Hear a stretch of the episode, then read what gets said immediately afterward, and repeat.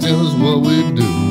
Light 'em up, drink 'em down, whiskey and cigars all around.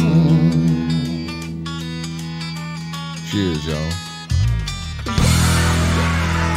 Well, well, well, well. That sounds like a party. Ladies and gentlemen, please welcome yourselves to this fine radio program, podcast, and video extravaganza known worldwide Hi, Mom. as the world famous Smoking and Toasting. We are so glad to have you here for show number 307. That's 307. So when you So that'd be divided by that, that would be, yeah, That's be halfway, to halfway. Halfway to 330. Yes, thank you for doing the math for me. I appreciate that. got T- this. Today we're talking Yuletide wines with our very favorite wine person and uh, resident smoking and toasting wine expert, Mr. Mark Burrell. Welcome back to the show, Hi Mark. there. Thank you for having me. It's always fun when you're here, and I that's, bring booze. That's only partially because you bring the wine. It's also just fun. It's fun having you. So Thank you. Uh, so yeah, we're going to talk uh, wines for the holidays, which is always a good. Now we kind of did wines for the holidays back before Thanksgiving, But that was a different holiday. But that's a different holiday. That, exactly. that doesn't mean that the stores weren't already doing Christmas right before Thanksgiving because I think Christmas started right after um, Halloween this year. Christmas started right It's after like July Arbor Day. 31st or yeah. somewhere around Started there. right after Arbor Day, I think, is when it started.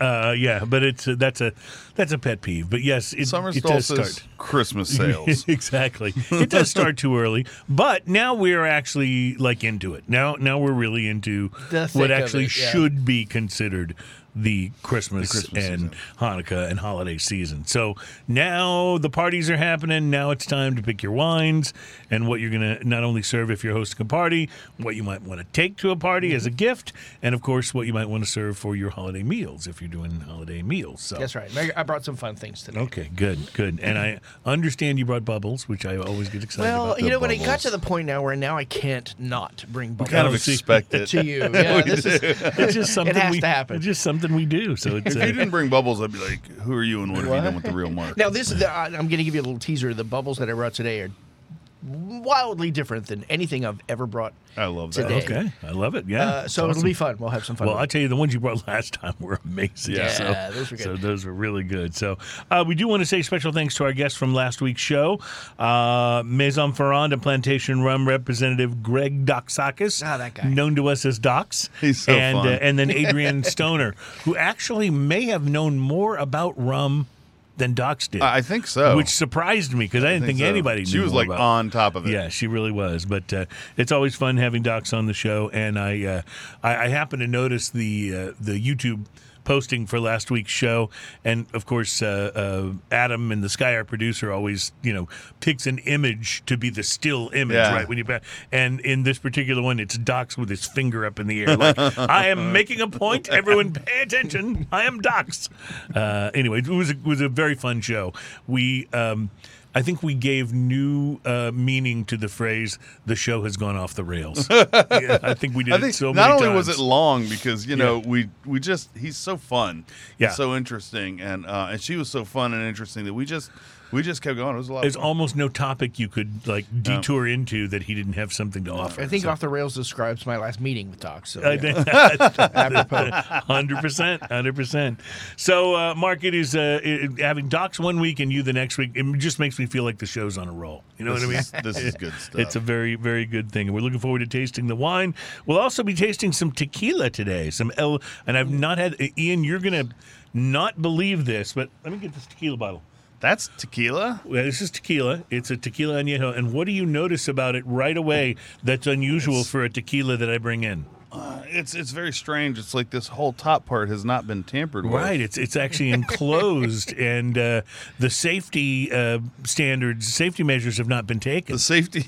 The safety in this in this structure right now is, is, is breaking down. That's absolutely right. So generally speaking, you peel the plastic off so no one can get a plastic cut, and then Right. you clear the top of the bottle of a little bit of. You pour off a little bit to make sure that there's less spills and things Exactly. like that. so is- that won't be happening today. So I'm going to just urge you to proceed with a great deal of caution. You know, even though I was born in the '70s, and that was way before safety was invented, um, I, uh, I, uh, I still, I, I still managed to practice it somewhat, and I do have glasses, so I think I'm the one to open this. Mm-hmm. Oh yeah, it would help Like- like protect helps anything from protect getting the eyes. Yes. right, so we'll look forward to that when we get to tequila time. It is a uh, uh, a tequila called El Mayor, and it's their uh, tequila añejo. So It looks beautiful. uh, it does look very. but nice. you know, I saw the bottle just kind of from the side. It looks very much like a bourbon bottle to me. Yeah, it does. In fact, that was the first thing I thought of when I saw the bottle. Is it looked very Usually, very usually when I see bourbon-like. tequila, it's more round or or, or very it's square. squared or yeah. yeah, There's a, triangular. there's a rum that's made in Colombia that is in a bottle that's very similar to that. Yeah, I think this may be a, a fairly standard shape for a spirit bottle.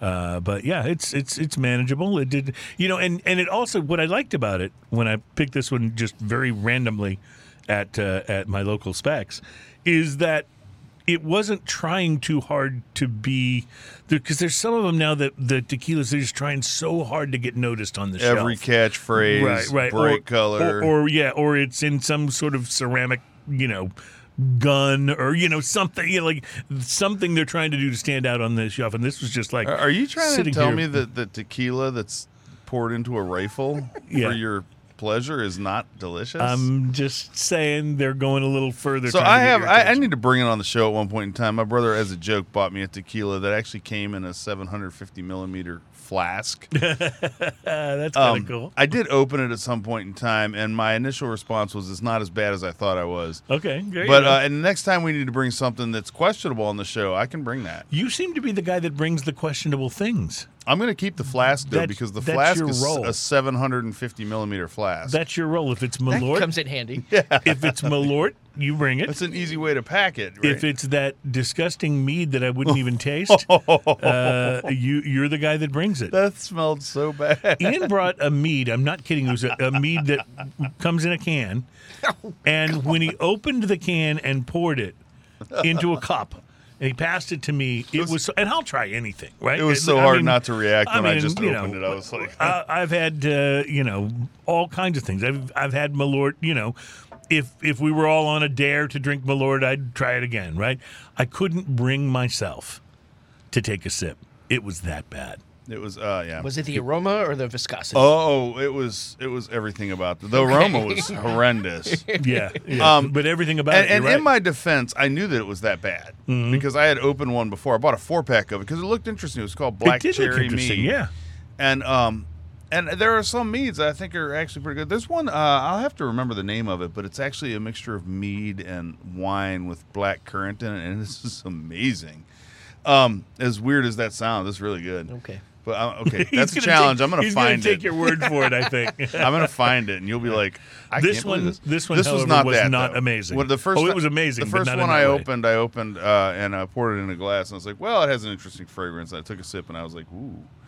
So that one went away. And so Um, immediately he thought, I have to take this into cruise and Well, make no, him no, taste it." I immediately- think I, I might took be it- out of town on that day. Immediately, I took it into my uh, my brew club, and and I had them have it as a taster. Yeah, and had to go over there. Oh yeah, man, it went about the same way. then I brought one can in here, and I'm not sure what happened to the other can. It was four of them total, so I don't know. Yeah, well, maybe by the grace of that's- some that's unknown fun. force, it has been removed from your refrigerator. Hey so- man, I've brought other interesting things like that Oh, rum. sure. Oh, yeah, that was awful too. See, see, the more awful something is that we have on the show, the more Remember, I likely it is supplied that Ian I brought supplied the show with uh, uh, malt liquor that time too. You, and and I rest my case. Thank you. I, I Good don't, night. Yeah, I don't think you're, you're doing yourself any favors here. Should not be my own lawyer.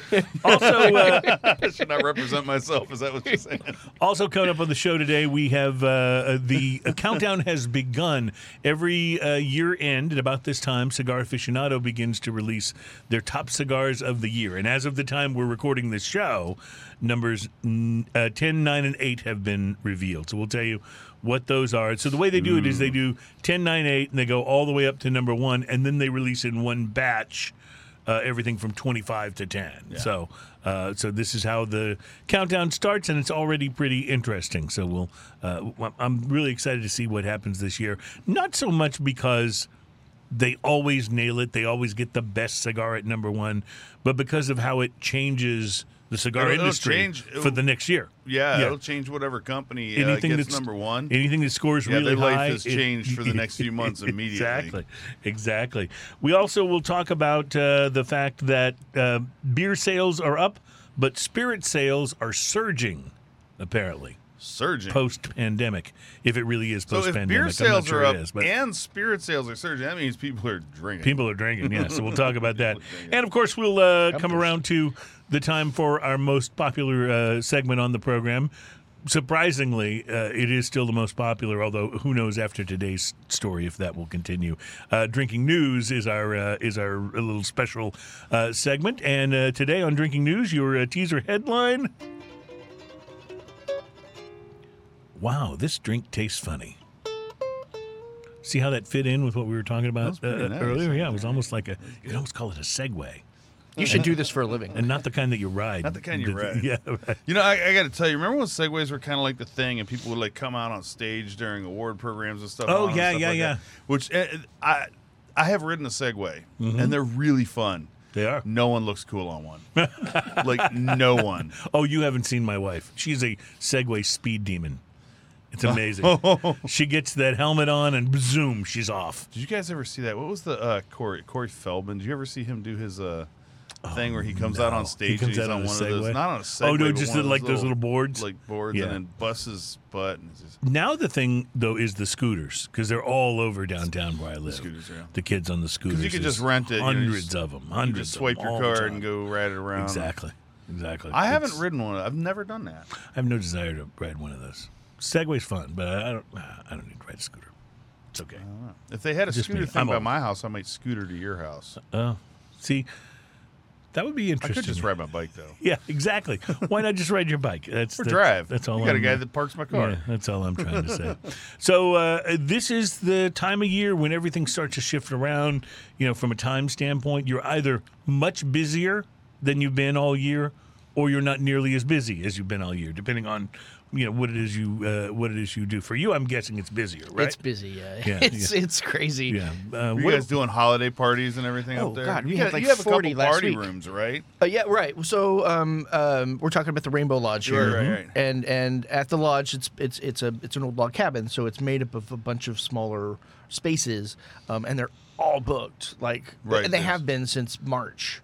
Um, and it's just nuts how they just all pop up, and the next thing you know, there's a party of seventy over here, and a party of fifteen over here, and a party, and it's every day, you know, you know, for the last Right, few right. weeks. And uh, this coming week is another very, very busy uh, one for us, and then we take a, a little When you guys break. also in December too here in Texas, uh, the weather's been somewhat chilly in the 68 to 65 range, Mm-hmm. and, uh, uh, and and somewhat going up to like the low 80s people are cursing high you. 70s. You realize right now from Um, other states.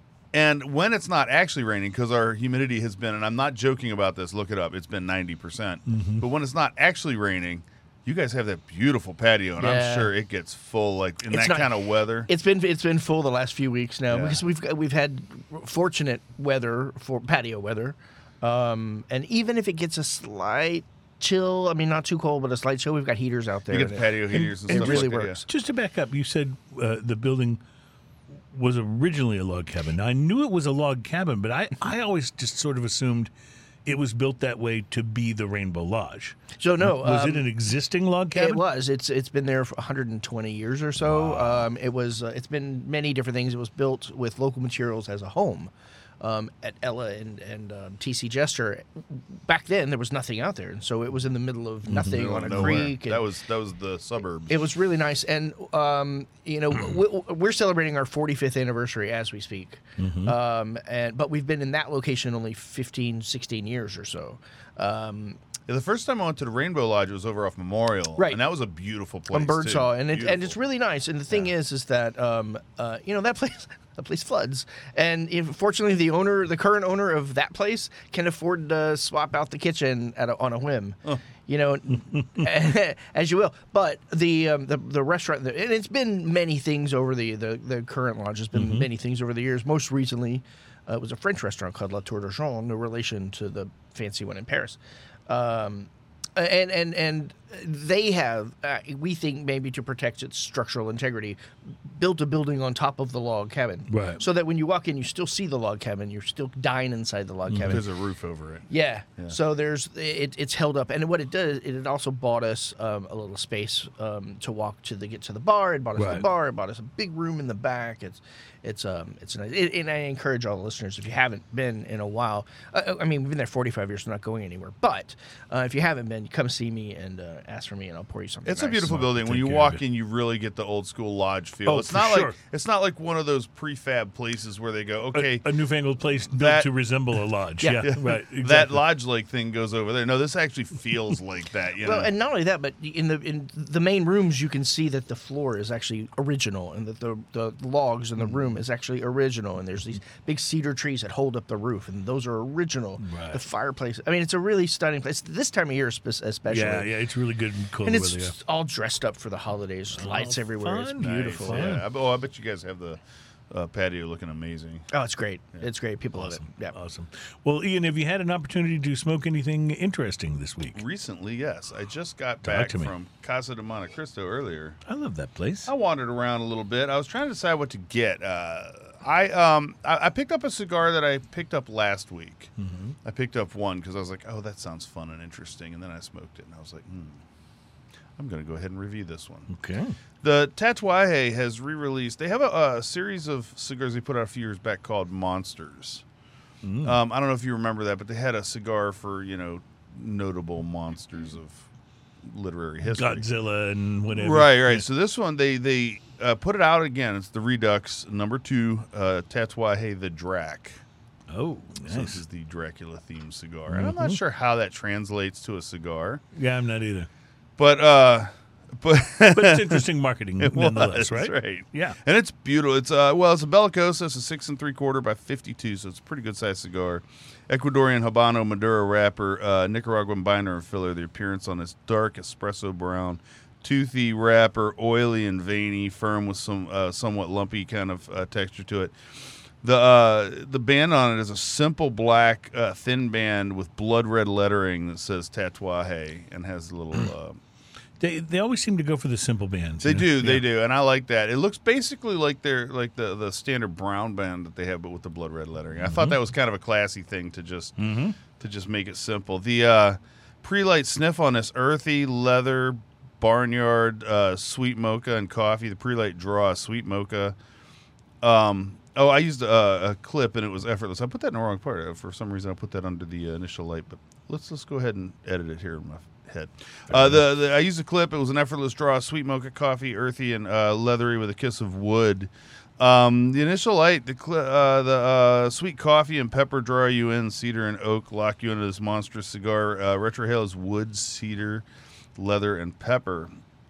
Uh, wood, leather, and pepper. I don't know why I said cedar. The uh, Cedar is wood. it is true, but it actually, so oddly enough, cedar is what you usually get on cigars, but this one wasn't cedar. The uh, first third of the cigar, this alluring cigar, immediately captures the, scent, uh, the senses with a charming mocha s- and sweet coffee, followed by a uh, followed stealthily by leather and oak. A dark pall of leather and pepper hangs over the entire palate. Retrohale is oak, toast, and pepper, appallingly solid ash, and razor burn. Mm. You see where I'm going with this? I'm wondering. The second third of this was called the Dracula. So, I- I so I'm don't- trying yeah, to create a, right. a feel here. The second third of this, surrounded by a creeping fog of cigar smoke, the senses are seduced by dark coffee sweetness, oak, and gossamer notes of leather and earth, while dark fruit and a shadow of licorice teases the lips. Retrohale is scintillatingly sweet with uh, toast, oak, and pepper, ghoulishly solid ash, razor burn.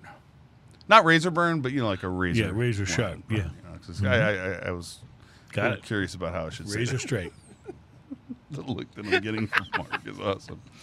The last third of the He's cigar, for you to do held captive by the torrent- accent. Is what he's doing. held captive by the torrent of taste, this ah, ah, ah. full flavored fiend finds his final resting place with mounds of oak, earth, leather, and sweet coffee with lurking wisps of chocolate, mocha, toast, and pepper. Retrohale is bitter, sweet oak, toast, leather, and pepper, ghostly solid ash, and razor burn.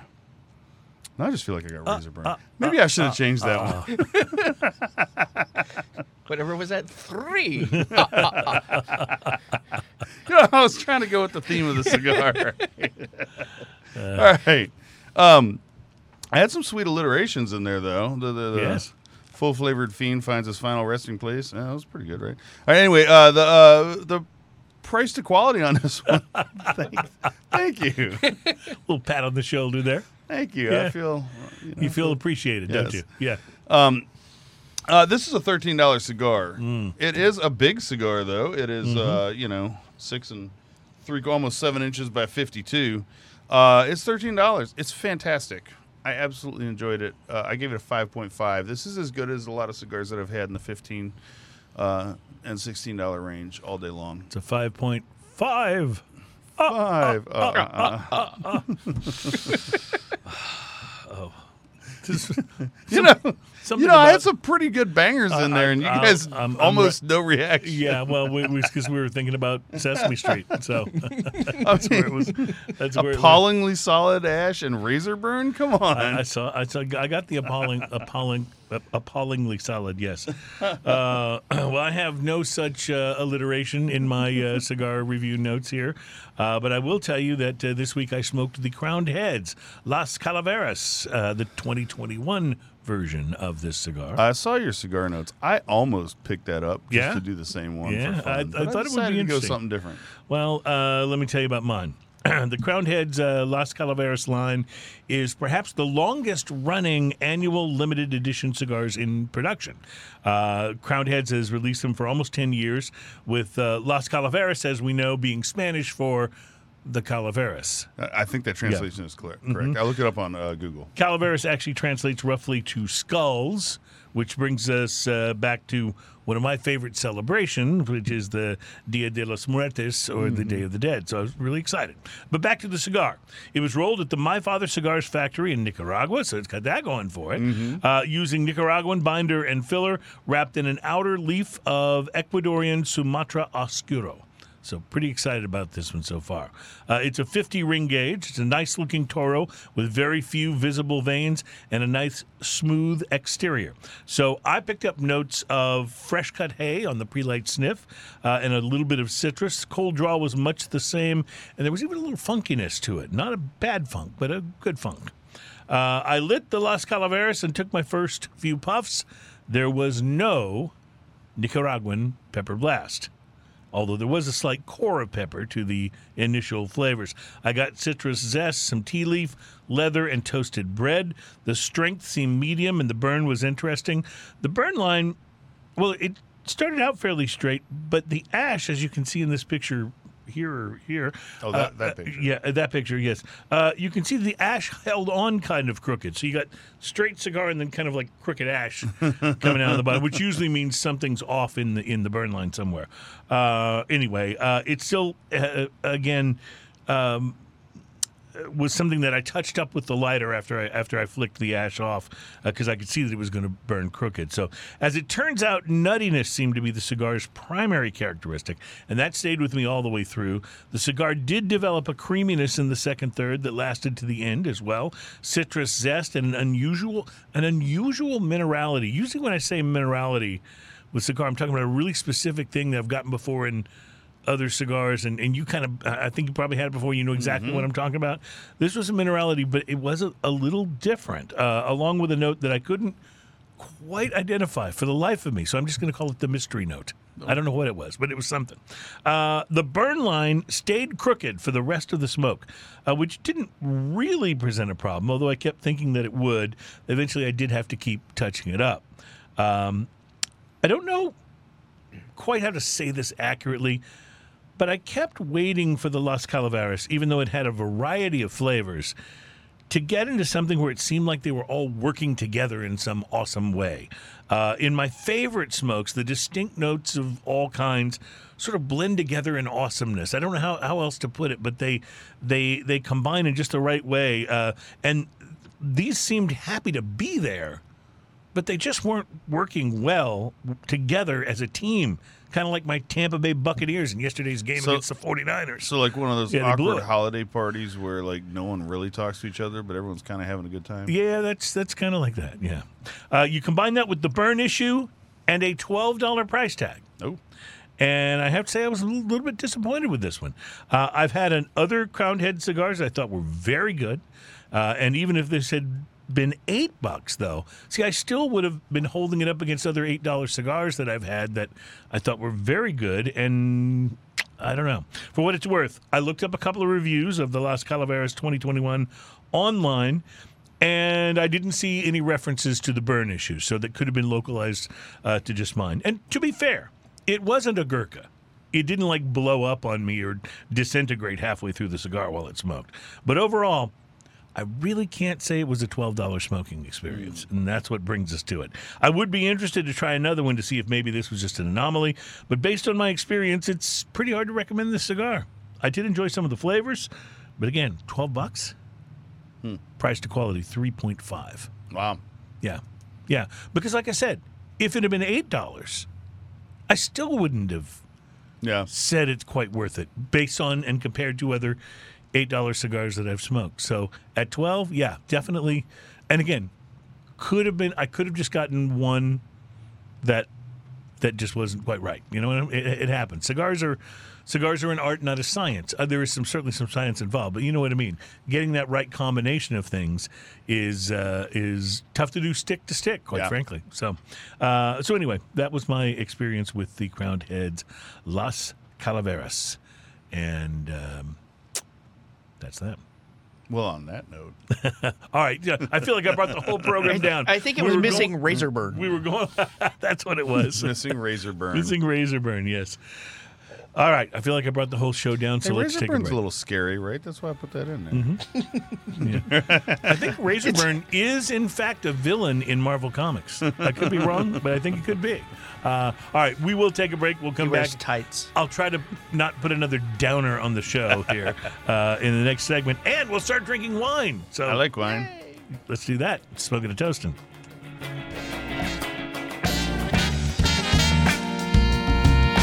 Welcome back. It's Smoking and Toasting. Our program is all about craft beer, fine spirits, and hand rolled cigars. Our guest love those today is uh, Mark Burrell, who is our resident Smoking and Toasting wine expert. And we're about to get into the wines for just a moment, but I wanted to pass this along to you. I was uh, uh, let's see if this sounded good to you guys. I was reading an article on liquor.com about uh, different Liquor.com is a lot of it's a, fun. it's a great site. Love it. And they have great, not only great articles, they also have great drink recipes there too. A great place to find if you're looking for. That was where I went, by the way, when I uh, when I got my uh, my recipe, as simple as it is, uh, for the vodka gimlets that I wanted to make, and I made those at the Christmas party. I enjoyed those. It was pretty good. Yeah, it really was. I was proud of myself. It's a very simple drink. That's why I can make it, but uh, it But was good. so delicious. It was good, yes. So Jim Meehan apparently at New York City's PDT, that's a bar, uh, came up with a drink that he calls the Great Pumpkin, and it's in this article on holiday cocktails that I found at uh, Liquor.com. Now I wanted to share this with you and see if you guys think this sounds good or does not sound good. Uh, it is the cocktail that combines apple brandy, rye whiskey, maple syrup, pumpkin ale, and a whole egg. Okay. So like a, a flip of some sort. Right. Yeah. I guess so. Yeah. It's a, in fact it even says here it's a seasonal flavored flip that's garnished with uh, You have to grated shake it nutmeg for like nine minutes. for an extra boost of uh, pumpkin spice flavor. So yeah, I mean, what would, does that sound like it would be good? Um. y- y- Yes. I mean, I'm I've- not really experienced with flips. It so- sounds boozy, which I dig. Mm-hmm. Um, and I like um, apple brandy. I think that's kind of fun in there. Um, apple brandy in a mixed drink, I have to say, is pretty good. You said apple brandy and rye. I can see that going together. I- Kind of I a think- brandy, rye whiskey, maple syrup, pumpkin ale. the rye is going to give egg. it some winter spice to it, but Mm-hmm. but I think what would be really cool is to make that with Calvados instead, Mm. and give it a more of an apple kind of uh, flavor. Mm. And I'm not sure what kind of pumpkin you're going to get out of the out of the beer. Mm-hmm. And- and Out that depends, I pumpkin think, very much on the beer because some Right, 'cause pumpkin some pumpkin beers are are- very pumpkin forward, and Right. some are more beer forward with some pumpkin in the Yeah. back. Yeah, some of them almost don't really taste that much pumpkin, you taste more of that pumpkin pie spice, Right. You know, as opposed to actual pumpkin flavor. Or that shipyard one where it really tastes more like the crust than anything else. and that's so It's- good, It's really too. good. it's really, really good. it's really They good. just call it pumpkin really pie crust. Well, anyway, Right. I, I thought that was interesting. If you want to uh, get the recipe, you can get it. There is a great article uh, on liquor.com, and I recommend people to this site all the time. It's 20 cocktails to make this fall. I would imagine it's a pretty cocktail. It probably has a big thick It foam actu- on it. It Yeah. actually is. In fact, I will. Uh, you can sprinkle some nutmeg you- on top of it, some winter spices. Let me go back to it here, and I'll show you the photo from liquor.com. It actually looks very inviting, Oh, yeah. and uh, and there it is. I'll show this to you and to Ian to the camera off of the iPad here, but there it is. Yeah, that looks That's it does look delicious, yeah. doesn't it? And I'll show it to the camera here for people to be able to see. That makes you want to go out and buy glasses like that. Oh yeah, I love that glass. That, that's, good. You don't have one? don't you love I it? do not. It's well, like- so I have I have a good assortment of glasses. I have uh, let's see, I have champagne glasses. I have love at least those a couple old of each. school uh, champagne glasses, The flutes that and- are not the flutes, but they're the Ah, little cup. It's called a coupe. Oh, gosh. Coupe? It's called a coupe, and it Love was those. the story is that it was modeled after Marie Antoinette's breast. Oh, now I like it even more. Yeah, Wow, I, I see. I didn't know that. See, I usually at home when I have bubbles, I usually just pour it into a white wine glass. I do too. I, Uh, well, I rather have, than the flute. I I have, have the champagne flutes, but glasses at home. I have like real champagne glasses, which isn't a flute. It's not a. Uh, Mm-hmm. th- those are those are used, I think, more for Amer- the American audience because that's Mm-hmm. what they expect. But Mm. um, the champagne glass I have at at home is very similar to this glass here, and I have absolutely no problem drinking champagne out of that out of a wine glass. No Speaking problem. of this glass, tell us a little bit about what's in this glass. Okay, so we're starting. Um, so I, what I wanted to do was bring some quite robust, wintry kind of um, Mm-hmm. Some uh, big wines. holiday um, wines. Um, the first two will have uh, references to Bordeaux. Um, Okay. This first one is from Ashes and Diamonds. It's their Cabernet Franc, which is a Bordeaux varietal. It's one of the varietals that you find in that part of France. Ashes and diamonds. you said? Ashes and Diamonds. Um, and I know that we took some pictures earlier of it, but um, the the really cool thing about this particular bottle is that um, it's made by a quite a famous uh, team of winemakers. Um, uh, Steve Matthiasson, who's well known in Napa for producing some. Um, the varietals that you know and love, but in a way that might be more um, readily available in France I see. right? So- and so, and he's based in Napa, um, which is kind of cool that he's doing this because but he francifies them in he does, way. Yeah. whi- which is not a bad thing. Right, I'm going right. to go on record and say this. Um, he produces some really great um, uh, uh, California varietal, French varietals that have become famous in California that are. That he's kind of taken the California taste out of it and made Mm-hmm. it a bit more the way it was supposed to ta- have tasted uh, years ago. And is this France. is this more a function of the grape or is it more a function of the terroir? Um, it's more a function of neither. It's more a function of how he's making the wine. I see the process. Yeah, his um his partner is Diana Snowden, who um uh, is well known for a bunch of Mondavi and Cha- uh, Ducru, Bo- uh, not Ducru. We're gonna have that in a bit, but uh, Chateau Dujac out of Burgundy, um, which is interesting because they're not producing Pinot Noir at all.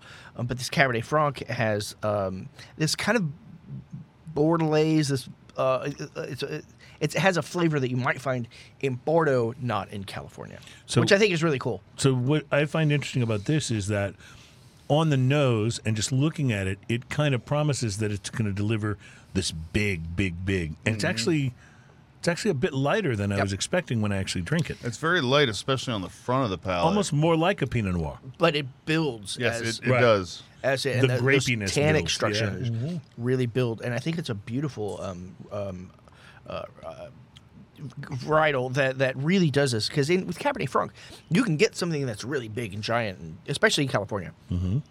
And in France, in the Loire Valley, you can get something that's a bit more subdued and pretty, and maybe a little bit more feminine. And I think this uh, kind of draws that line right smack in the middle. This immediately makes me want like a steak, Yeah. like a peppery steak, Yeah. with, like some bold cheese. Yeah, and I think the fruit in, on this wine that really kind of pushes out um, really shows you that yeah, you can have something grilled and spiced and seasoned and and Yeah, it kind of it kind of wants that a little bit. Mm-hmm. I think like when I think food on this. yeah, I, I think it's, this needs salt. I think this needs um, black pepper. I think you know this is The black pepper is what really like Uh, without a pe- doubt, yeah. peppery steak. I think it thing. needs the rest of the bottle. That's what I think. It needs. It needs- No, it really There's is plenty delicious. What what I love about it is um, more so than some other wines in this general uh, vicinity in terms of, of taste is that the way it leaves a very grapey thing on the palate. It's not just you know that sort of normal funny you say that. It's actually made of grapes. It's grapes. very well. No, I get that, but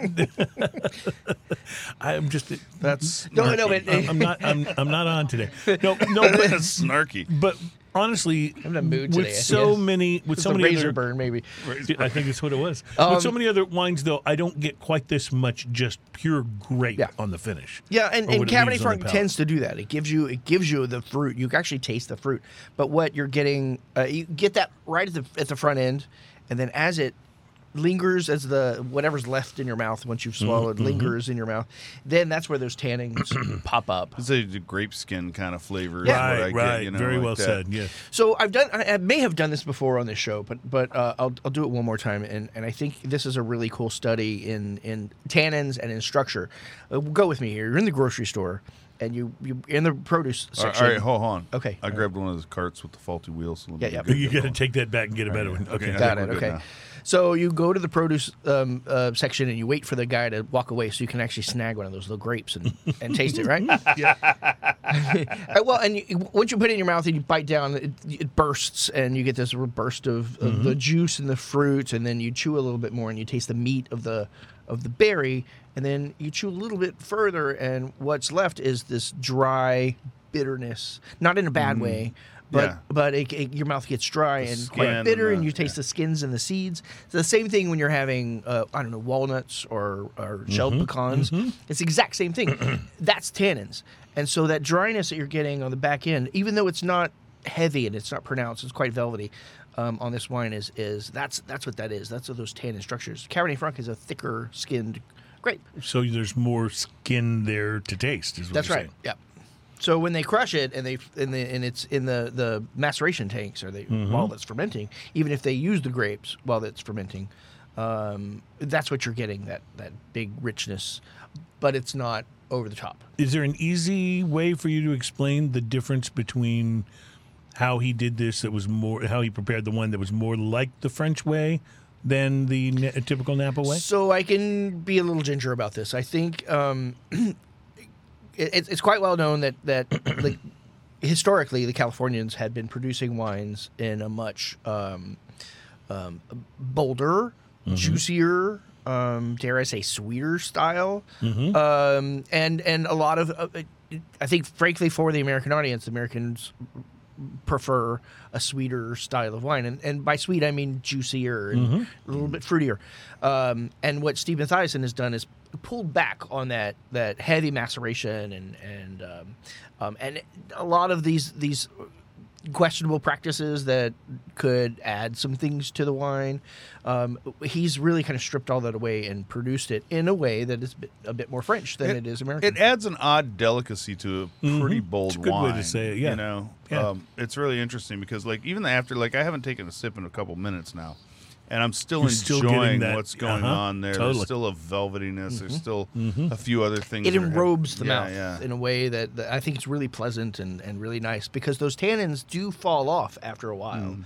Um, and what you're left with is this this uh, almost richness, this grapiness, like Yeah, you yeah. said before. The other interesting thing I find is uh, when I first nosed it, uh, it, it it smelled uh, a lot bolder than I thought. And now that I've had a few sips and I'm nosing it, I'm kind of picking up the flavors of the wine itself more than uh, more than that boldness that I had initially. Well, that's kind of what I was saying at the very beginning. I was expecting it to be bigger. It turned out to be a little bit lighter than what I was uh, originally anticipating. And I think it was uh me trying to say that same thing that you just said. Um, uh, I think it's really quite good. Mark, what does a bottle like this go for at the restaurant? At the lodge, about 130 bucks. So, so it's it's definitely a. It's uh, uh, it's it's up there, but it's become um, I, I think it's a, a, a you know a place like the Rainbow Lodge. It's it's um, more in the median range. Mm-hmm. Um, but Cabernet Franc is one of those varietals that I think you can understand now that people are a bit scared of. Um, because Sure. you're not real sure what you're going to get with Cabernet Franc. Um, this is just a really great example. I bet this goes amazing with a lot of the stuff on your menu. The uh, uh the game, especially. Yeah, and the things that ha- don't have as much fat, like the buffalo and the Right, Right. the elk, yeah. um, uh, because the juiciness in the wine kind of really counterbalances that. Mm-hmm. The seasoning of the of the steak, it's great. That's a great pairing for sure. So this would be a great wine to serve at your holiday dinner. Absolutely, Really would be, yeah. I'm not real sure. You know, I don't buy a lot of wines for the lodge that have retail availability, so I'm not real sure where it is, if it is anywhere retail. But I do have some at the lodge that are available Mm-hmm. That- uh, that to you go. could buy yeah. and take home. Yeah, Okay, that's- absolutely. that's Give me a absolutely good call and I'll um, and I'll get it set up for you, or pop in and and uh, we can chat. Or do your holiday meal at the lodge. You could always do Yeah, that. Which is You're not abs- a bad idea. We're open Christmas Eve, although I'm I'm pretty sure we're close to booked, but we are open Yeah, I, Eve. So. I bet you. Yeah, you guys book up pretty quickly. Months, yeah, like if you think advance. about, hmm, I should go to the Rainbow Lodge, even on a regular like middle of the whenever week, Mm-hmm. you might want to get there, start calling on Monday, not Yeah, yeah. Thursday. Well, you know, it, it, come January, it'll, things will open up a little bit more. But Yeah. yeah, this time of year, with all the parties that are happening, a lot of the rooms are booked. So Love it. All right, let's take a break. When we come back, we will uh, try yet another uh, red wine that is sitting here beckoning to me, calling out to me one. from inside the glass. Oh yeah, but I'm gonna have a little, little left, so you can, you know, AB. You know, that's never a bad and I'm not going to try that wine. I'm going to do it. All right, fair enough. We'll be right back. all right.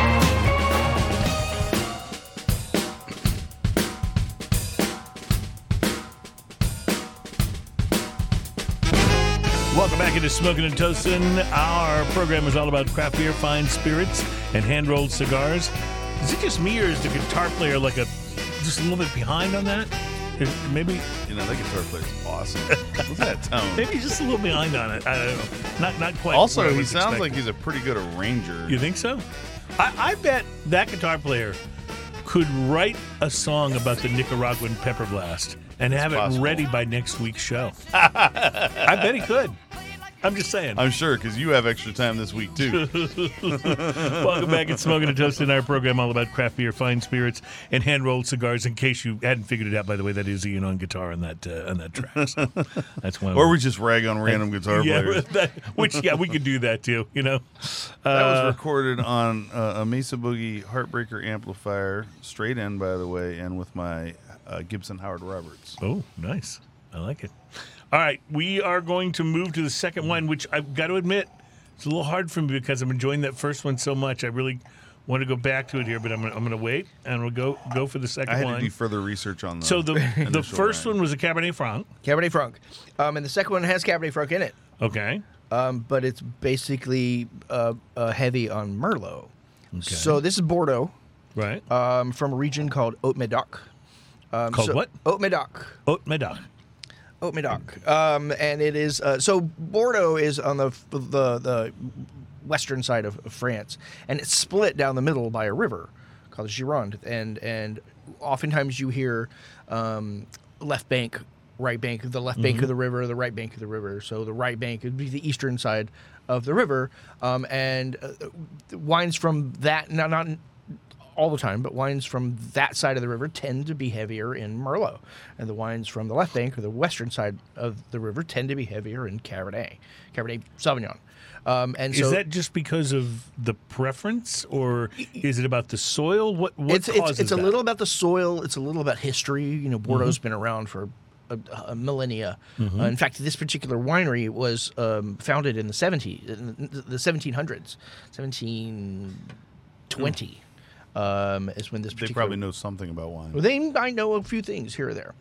Um, but this is from Ducru Beaucaillou. This is um, one of the, which by the way is in in 1855 there was a classification of uh, Bordeaux's, and what they their goal was to try to uh, tell you which were the best ones, and so you hear things like first growth, second growth. This is a second growth um, cru. And so is second growth considered to be better than first, or is first considered to be better? First than is considered to be better. Now, obviously, this is all you know Right. uh, up to you. but uh, it's all subjective. But um, I I think this is a really cool example of what uh, Merlot-based Bordeaux can This, be. this has a really nice woody note. It on the really nose. does, Do you it? get any p- peppermint? Do you get like the re- super minty on the nose? On the nose, You yes. can get yeah, Yes. you can get a little minty. I don't know if I would have said peppermint, but there's definitely Mm-hmm. mint there, and it probably is peppermint. I just wouldn't have. Yeah, Mm, this is yeah. this is a really cool um, uh, uh, product from the Beaucaillou family, who is w- very well known in, in Bordeaux for making these really amazing wines and really expensive wines. Um, their second label um, is a um, is something that we've we've carried um, at the um, at, at the lodge for many years. But this is actually uh, almost a third label. It's kind of a uh, a last uh, a new member of the family came in and wanted to do something that that um, honored uh, Madame Beaucaillou. Um, and so that's what we have here, Madame de Beaucaillou. Um, this is uh, from the Ducru uh, Beaucaillou family. We serve this um, at the lodge by the glass. It's like twenty bucks, twenty one dollars or something by the glass. So, the last wine that we had Mm-hmm. Was so light on the initial part of the palate, and then did this build thing where it lingered and lingered. This one is almost the opposite. Flip mirrored, yeah. It's like it's like this one is so big right at the beginning, and then has this kind of delicate, real tannic, really um, uh, beautiful finish that just kind of lingers and then trail, and you can almost feel the point where it just kind of just kind of trails away. Yeah. Yeah, you feel it in your gums. You know, Yeah. it's one of those dry, tannic, structured wines. But that's Bordeaux. I mean, this is classic Bordeaux. And by the way, um, I've said on this this show before that I think that Merlot is what Cabernet drinkers would actually really prefer. They just don't know it. uh, um, and and Merlot is one of the most planted varietals in all of France. Um, and so when I bring this out to a customer and I say, "Oh, this is beautiful Bordeaux. We love Bordeaux. This is great." Um, well, we typically like Cabernet. Okay, that's fine, but this is not. This is Merlot, mm-hmm. which I think is beautiful. It's one of my favorites. it's uh i'm trying to think of the way that i want to describe it it's almost like it ian you, you really kind of hit it how it starts out big and then it's almost like you almost feel it like, like you know uh, some of those um, It's like the profile of a bird's wing. It starts off big and then just right trails off. i was thinking about those those candies that you get that you you put them in your mouth and you just kind of feel them disintegrate in your mouth it's almost like that oh, feeling those, uh, those those little after dinner mint things. yeah that yeah are- yeah you know what i'm talking about you Like, feel like them just kind they're, of they're go solid pieces. for a moment and then they just kind of go Kinda crumble whoosh almost. all Yeah, at right, once. right. You know. Yeah, It certainly does make you want more. I mean, this it, It Yeah, does. it does. kind of really gets that saliva working in your mouth. And it It's just, it's. I loved on that first wine. I loved the linger. I loved taking a sip and then just sitting and enjoying it for a Mm-hmm. long time. This one's quite the opposite in that it's. It almost is like the Doritos effect. When it goes yeah, away, you're like, like, I need that another sip, sip. take Yeah. yeah, and you There's no want you're like, want a little more of that. or razor burn for that matter. um, but I think what this what what it does give you is um, the the want the need for something fatty and rich. This and a ribeye. Oh yeah, yeah. You want something where you Duck. you yeah, Yeah. on the bone. You want you want crispy fries with mayonnaise. You want I mean this is Oh my god, that sounds good right yeah. now. Wow. Um, let me ask you a question about wine. Would- Obviously, this is something you do on a, uh, on a regular basis because you're, you know, you got to know what you're doing uh, for your job, and and wine is something you enjoy. Has being in a situation where you can regularly taste and enjoy wines of this caliber, has it ruined cheap wine for you?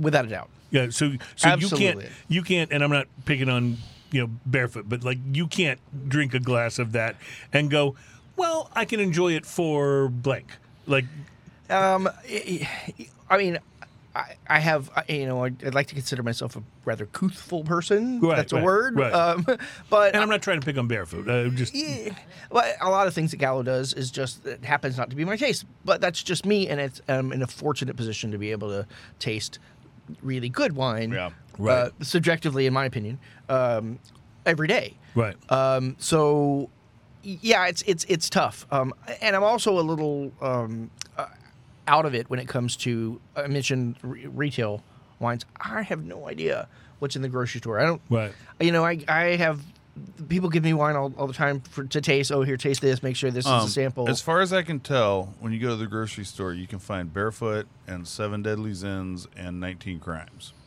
And there's a few others. Uh, no, I'm it- sure it- there's more than that, Yeah. but those are the ones I always Well, see. it, it depends where you're shopping. Uh, so, uh, hey, my wife brought home like a week or two ago Snoop Dogg's uh, uh, bubble, bubbly one. Uh, uh, My wife just bought two bottles of yeah, that. uh, yeah. I have no idea what It that's was pretty good. be wasn't like. my favorite, but it was pretty good. It's pretty good. You know. Well, and you know what I say, I'm a big believer in the fact that you should drink what you like, and if Mm-hmm. and if this is, if you dig that, I say go for it. Have it all the time. I tell people if, if the six dollar stuff at Target is the stuff that you want and that's what you want to drink on a daily basis, go for it. I'd rather you drink that than because honestly, if I try to give you this Bordeaux, someone who drinks the six dollar stuff at Target, they're probably not going to dig this. Not going to dig it as Right. much. They're not Yeah. going to have the uh, the the palate appreciation Right. for something on that level. Yeah, and, and- and it's the same way with cigars. Yeah, you guys do this yeah. all, every day with cigars, and so I, I feel comfortable bringing something along this line Mm-hmm. uh, for you today, just to to and, and it's for two reasons. First of all, I wanted to show you kind of the difference between what the Americans are doing in a French style and, what the, French, are doing, in their style that's been around for millennia, right? Um, now, two different varietals, but two obviously different styles of wine as well. Um, but I think that if you were to pick up, say, a Cab Franc from uh, somewhere else, some, some other domestic uh, house in uh, uh, in the grocery store, you would find it to be a lot different than what you have here. Right, right. So, what does this one uh, sell for So we sell this at the lodge for twenty one a glass. So this is actually by the glass. Um, Mm-hmm. Okay. At the lodge, it's um, uh, we want, especially this time of year, we want to make sure that we had something um, really uh, appropriate for the season Mm-hmm. um, and um, something that a lot of people it's unattainable for a lot of people, Mm-hmm. and break it down into a glass price. right, so that it's That not- makes that makes a difference. If you want, I especially agree. if you want to try a few different things, you're not committed to Sure. that 150 or 200 for a bottle. Well, and- or more. I'm sure you've got some pretty pricey bottles. there. Yeah, we do. I mean, there's a lot of there's a lot of um, high end wines on the list there, but we also are doing something really cool called um, our Coravin program. Now, this is a gadget. It's a little contraption that allows you to access the contents of the bottle without opening it. So there's a needle that goes into the cork. It's um, injected with argon gas. It pressurizes the bottle, and then the wine is allowed to flow from that needle into out of a spout and into the glass. It's a really cool thing, and um, what we have taken with that is um, the ability to pour. 100 200 300 dollar glasses of wine Oh, and not have to open the so bottle. and not so have to open the speak. wa- bottle so now i'm not committed to sell all four glasses in a day and a half right, or two right, days Exactly, Right. yeah. um, and I'm giving my guests the opportunity to try something that they would have never tried before and perhaps don't want to gamble on a $500 bottle of wine. Yeah, because it's, it well, like anything, like whiskey, because we do that all the time. If we go in to find a new whiskey or whatever, you- there's only so much you're going to spend without knowing what it actually is Yep. like. And then the problem is if you don't know what it's actually like, it's too much to try. So that Right. that offers such a nice. Yeah, and this all started, um, I don't know, six or eight years ago um, when I first started at the, at the lodge. When the Wine Spectator comes out, it's very similar to the way that the cigar um, uh, publication does. right, cigar aficionado. Thank you. Um, when Wine Spectator comes out with their top 10, which just happened a few weeks ago, in the very same, I think they're owned by the same people. I think they are. That yeah. wouldn't surprise me. um, uh, when they come out with their top 10, historically what we'll do is we'll buy all those top 10 wines and serve them by the glass. And so if it's something smart, yeah. really fancy and really unattainable, it's, maybe it's a five or six hundred dollar bottle of something. People can try a glass. People of can it. try Yeah, it. yeah. I'm, I'm absolutely going to offer you a glass When, of that. when I lived in uh, Philadelphia, there was this thing they did there called Wine Week, and uh, it was a steakhouse uh, that I would go to. I don't remember. You would basically buy. Um, I, I would go with a buddy for lunch. You would basically buy a ticket, and it was it was expensive. It was uh, you know a hundred bucks or so. But what you got for that hundred bucks was unbelievable because the wine companies would all come around table to table and pour you very small, you know, pours, kind of like going to the whiskey, whiskey social, social, yeah. except they came to you and you had food and you were sitting there eating, and they were, and I, I got to taste all kinds of wines. A- I would, a- I would never have said. Oh yeah, I'll go ahead and spring the two hundred bucks for that bottle, not knowing what Yeah. it was going to be. It was the first time I had Farniente and and Mm-hmm. some other brands that I had, you know, seen, had heard of, but had never actually plunked down the money and tried. Here's, a, and it was here's a good. quick question: How many ounces is a standard pour, roughly, just in a I estimate? I think it depends on the place, um, and it could range between five and eight Okay. ounces. So let's let's average that to six for now. Okay. So six ounces is regular pour for our purposes right now. When you go to a whiskey event, um, the average standard pour is a half ounce, right? Like that's what when you go get a sample, they're going to pour you a half ounce. Now, considering a regular Unless pour of Alan whiskey Denny is pouring, in is which case one to a and a half, and sometimes two, depending on where you're going and stuff. Mm-hmm.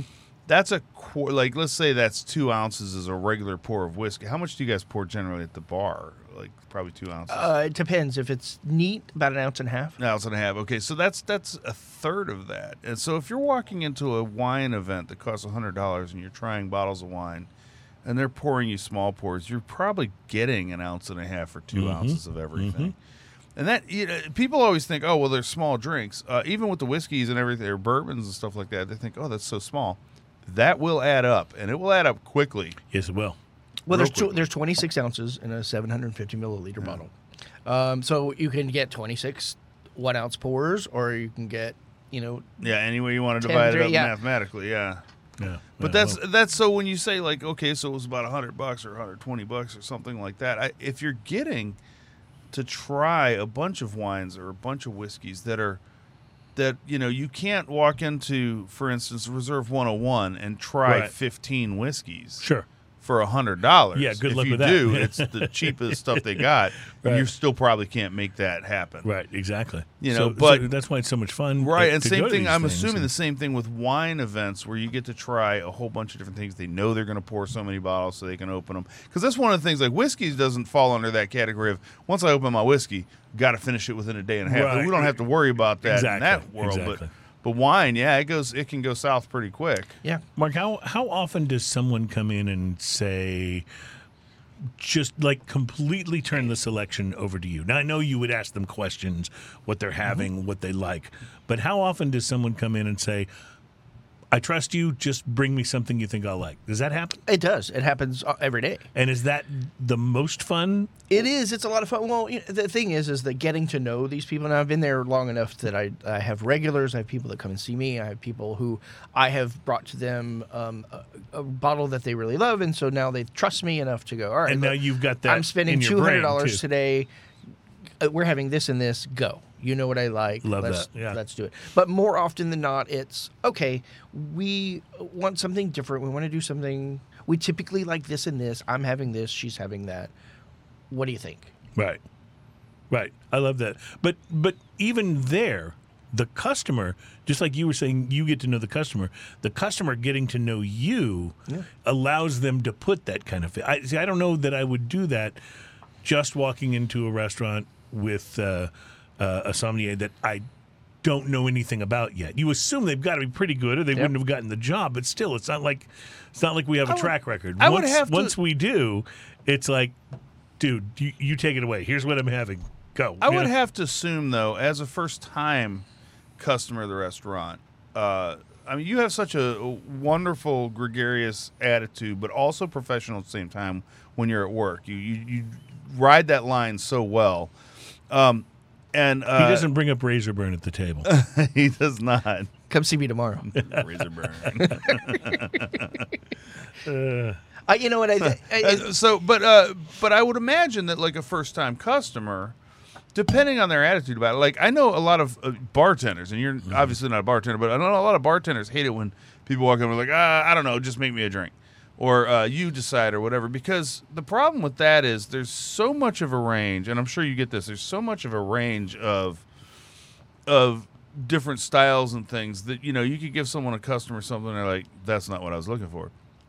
It is, I think, beholden to the customer to say, I, you know, I like these kind of things, and I know you're going to ask those questions, and that makes a big difference because I know every time uh, I and my wife have walked in there and, and put it entirely in your hands. What are you having for dinner? What are you doing? And it's been stellar, like 100 Thank percent every time. Thank you. So good. Well, I, you know, I, I think I, know, I recognize the fact that they're not coming to see me. They're coming for a Right. meal. Um, and the experience and everything. and the whole thing, right? And if I can make that experience a little better, well, then that's exactly what I'll do. And so, to do that, what I'll do is I'll I'll ask a series of questions. Okay, if you were at home right now, what would you be? If you're sitting on your couch, what would you be drinking? What do you like? What's your what do you, what's your jam? Okay, take that and go. All right. So is that what you're in the mood for tonight, or do you want something you want to go a little crazy with it and get. I, I now that I know your style and what you what you did. Right. Now tell me how how far off the beaten path you want to walk. let's talk about Yeah. something fun and, and different and don't be shocked and so I, there are a lot of how do i say this right there are a lot of buttoned up sommeliers in town Mm-hmm. that um, I, I think have your best interest in in in mind but uh, are, are really looking to, to put down weird shit that that that you can't get anywhere and they're just Right, what they want right. to they want to be they, it's a trophy for them They want to be a, a little more outrageous. Yeah, or- showing and I- off a little bit. Exactly, Right, and right. I and I so don't be af- afraid if I come to the table and say, "Okay, great, tell me what you want to spend tonight," because if you really only want to spend fifty bucks, yeah, I, I can absolutely make that happen, and you're going to be happy with it. If you want to splurge and spend a couple hundred bucks, you bet, and we're going to have some fun with this. Um, but I don't want to be uh, the last thing I want to do is bring you something and guilt you for whatever reason. Maybe your date is looking at you funny, or you're in front of your boss, or I don't want to guilt you into something that that you didn't want to begin with. Well, here's the my perspective from the standpoint of the customer. If I'm going to spend fifty to fifty bucks for the bottle of wine, and it's just okay, or it's just you know it doesn't really like blow me away, yeah, I'm I'm probably fine with that. But if I'm going to spend hundred dollars, if I'm going to spend two hundred dollars on a bottle of wine at a restaurant, I want the result to be that when we're walking out, we're going, man, that bottle of wine was fabulous. Mm, you wanna talk about it, Yeah, yeah. exactly. And so that's when I really do want your help the most. You know, uh, it's it's great if you can recommend me a fifty dollar bottle that's awesome. But I'm less concerned about getting it wrong there than I am when I'm dropping a couple hundred dollars. you know? Absolutely, Yeah. and and that's and that's one of the things that I that I think is really cool when you when you pull me aside and you're like, man, that that was really good. Mm-hmm. I, I can't wait to come back, either have it again or can't see what you Or try wait to see what you yeah. Mm-hmm. do next time. Um, but you know, we have we also have some some some fail safes in place. So let's say, for example, um, a group comes in and they want something a bit more. Uh, pedestrian. They want something that you can find in the Duckhorn or Silver Oak Right, or you right. Mm-hmm. know something along those lines. And, and, and without a doubt, I've got those, and I'm happy to sell those to you with a smile. Um, but if you can't pronounce this, um, and there's a little number next to it, I'll take 1855. Okay, great. Or if you don't want your date to know that you're only spending 50 bucks on the bottle, no problem. I got you. Uh, we're, we're, we have some fail safes in there to make that happen as well. That's, that's a pretty amazing thing. I will tell you that uh, the last time we were there, me and my wife, um, you said what was your budget, and we told you two hundred would be our tops, and you came back with something that was half of that, and just blew our socks off. Yeah. Absolutely loved Love it. that. Yeah, like it was so nice. Well, and that's Um, the thing is, I think that a lot of places in in it's nice to have that will take headroom to every work with. bit yeah. of that two Mm-hmm. dollars and make sure that you're spending that money. And there's some places you say 200 and they bring you one that's 215. Like- Exactly. Like, they're pushing it just that little bit more. I, They and know I'm, you'll go, "Oh, I'm not that guy. I'm, I want to. I okay. Now that I know that your budget is 200, we don't have to go there. I think you've described something perfect for me. That's 170 dollars. I'm going to bring you this, and Mm-hmm. And and me personally, there are certain things that I like, but I frankly I love trying new stuff. Yeah, So I I'm think the same way. part of the adventure is you know what do I get? What what's fun? What's Absolutely. interesting? You know. Absolutely. All right. Speaking of what do we get, I'm very, very curious That about was a this tequila. long, very short segment. It was a long, very short Sorry. segment. These happen. These happen. But you know, when when you're going when you're going about something good, it's it's well worth it. I am very uh, curious about this tequila because, as Ian pointed out, I did not do uh, the safety measures and and uh, even you know take the top off and sniff it. So I will take this risk. All right. This so is, this is a burden I'll bear. we will be right back with Añejo Tequila. It is Smoking and Toasting, show number 307. All right.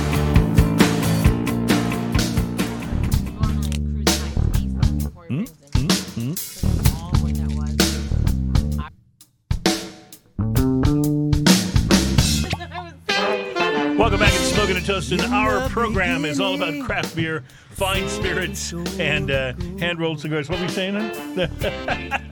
My wife was talking about how normally we do uh, uh, give in and taste uh, the spirit before I bring it in, if I'm bringing the spirit in. But uh, in this case, we have not had the opportunity. So this is going to be all uh, all new for me and for you guys as we get to the uh, El Mayor. And by the way, if I say El Mayor, I'm expecting it to be spelled M E J O R. In this case, it's spelled M A Y. So it's spelled just like mayor, but I know they wouldn't pronounce it Mayor. Like they the square Mayor. Yeah, right. yeah. Exactly. So we'll look forward to that. In the meantime, let me share uh, this with you guys: the top 25 cigars of 2022. Uh, the list is being released by Cigar Aficionado. They've released number 10, number 9, and number 8 as of this show's taping. And so I can share those with you, and we'll get back to the rest of them uh, probably within the next week or so. Uh, at number 10 is the Arturo Fuente Rare Pink, the vintage 1960 series. Uh, the, the name of this cigar is Sophisticated Hooker. Uh, but this rare pinks i it was a really big deal. Remember we talked about it earlier. Yeah, yeah, we did talk and about I, that, uh, I looked for them. Uh, I was at uh, Casa de Montecristo this week. I looked for them, did not see them. So I'm guessing many of them are, are sold out uh, everywhere everywhere that they are. But that came in at uh, number ten. At number nine, the Romeo and Julieta Reserva Real Nicaragua Churchill, which I believe, if I am not mistaken, was crafted by AJ Fernandez. I'll have to read the the review once it uh, once it comes out. But the Reserva Real, oh, let me see. I just uh, clicked to it. Uh, made by Tabacalera AJ Fernandez Cigars de Nicaragua. So uh, that's right. That's number nine. At number eight, and only these three have been released so far, uh, the Padron 1964 Anniversary Series Principe. Yeah. So that, Any of their anniversary series Mm-hmm. are pretty amazing. Yeah, so so a Fuente, uh, Romeo and Julieta by AJ, and a Padron on the list so far. We'll see. we'll see where else we go I'm uh, gonna when say, the rest of the list I'm comes say out. one word about this tequila. Yeah? I haven't tasted it yet, but buttery, Buttery, really, just from the nose, huh? just from the nose. Like Mark, you're a tequila guy, aren't you? I love tequila. Yeah. Yeah. uh, So uh, And was I, I get some butter. Yeah, for sure. yeah. Well, you get anything else on the nose here? besides the obvious agave. yeah, there's is- definitely agave, yeah, which so you that's, can. that's kind of an assumed note. I like it. Um, it, the nose I side. think you get um, uh, the the regular the the añejo knows the, the caramel and the, Yeah. Right. The uh, ooh, the aged wood. I tell you what, there's some pepper. Once you take the first sip on the finish, it's got a little bit of the uh, uh, the sort of maple and the uh, Oh, sort of brown sugar um, and and all of the Oh. the typical añejo notes, but there's pepper on it as well. I are you love the oak. Like the butter it definitely oak. has oak. Yeah, to me, right up front, the butter and the oak. I like the pepper aftertaste in the background. I like the.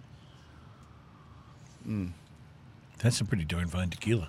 This picked up a lot of wood Mm-hmm. Now, in the best possible way. what I one of the reasons that I, I, I bought this one, I was looking at several of them.